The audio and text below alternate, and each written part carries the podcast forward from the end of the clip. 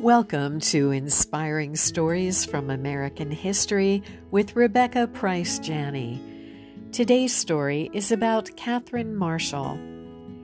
Raised in a poor Southern preacher's home, she found herself thrust into Washington, D C society as the young bride of a prominent pastor who later became chaplain of the U S Senate. When he died at an early age, she began a writing career to support herself. The result was nineteen books and multiple millions in sales.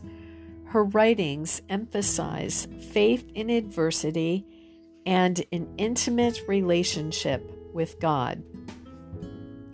On a Sunday morning in the spring of nineteen forty-six, Catherine Marshall gazed in concern at her husband Peter, pastor of New York Avenue Presbyterian Church in Washington, D C Normally strapping and ruddy, today he looked drawn and gray.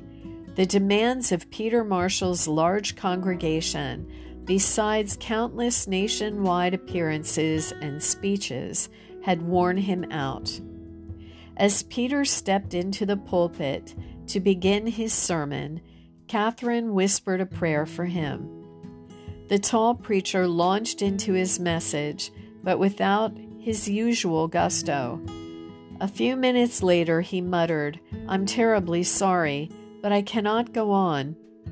Suddenly, he grasped the pulpit, then staggered backward. Catherine rushed to his side, committing her young son, Peter John, to the care of a close friend. At the hospital, she learned her husband had suffered a massive heart attack. The doctors told her and Peter flatly, unless he modified his reckless schedule, he would not live much longer. Following a restless convalescence, Peter returned to work with his typical zeal. In nineteen forty-seven, he accepted the chaplaincy of the United States Senate. Although Catherine pleaded with her husband to take it easier, Peter seemed no more capable of slowing down than a robin can keep from appearing in early spring. On the morning of January twenty-fifth, nineteen forty-nine, Catherine became a widow at the age of thirty-four.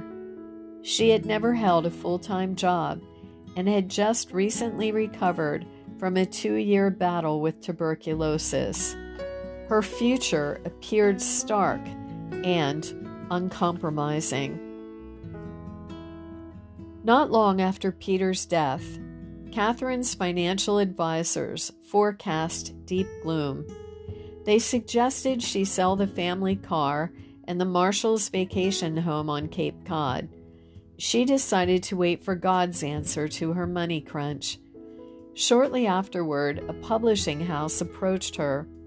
Would she put together a book of her husband's best-loved sermons? Catherine felt the project might represent the fulfillment of her girlhood dream of writing. In addition to editing Marshall's sermons, Catherine asked if she could write an introduction to the book. At first, her editor merely humored her, but when he saw the depth and vibrancy of her writing, he enthusiastically agreed to use it. Mister Jones' Meet the Master became a runaway bestseller. Soon, there were plans for Catherine to write Peter's life story.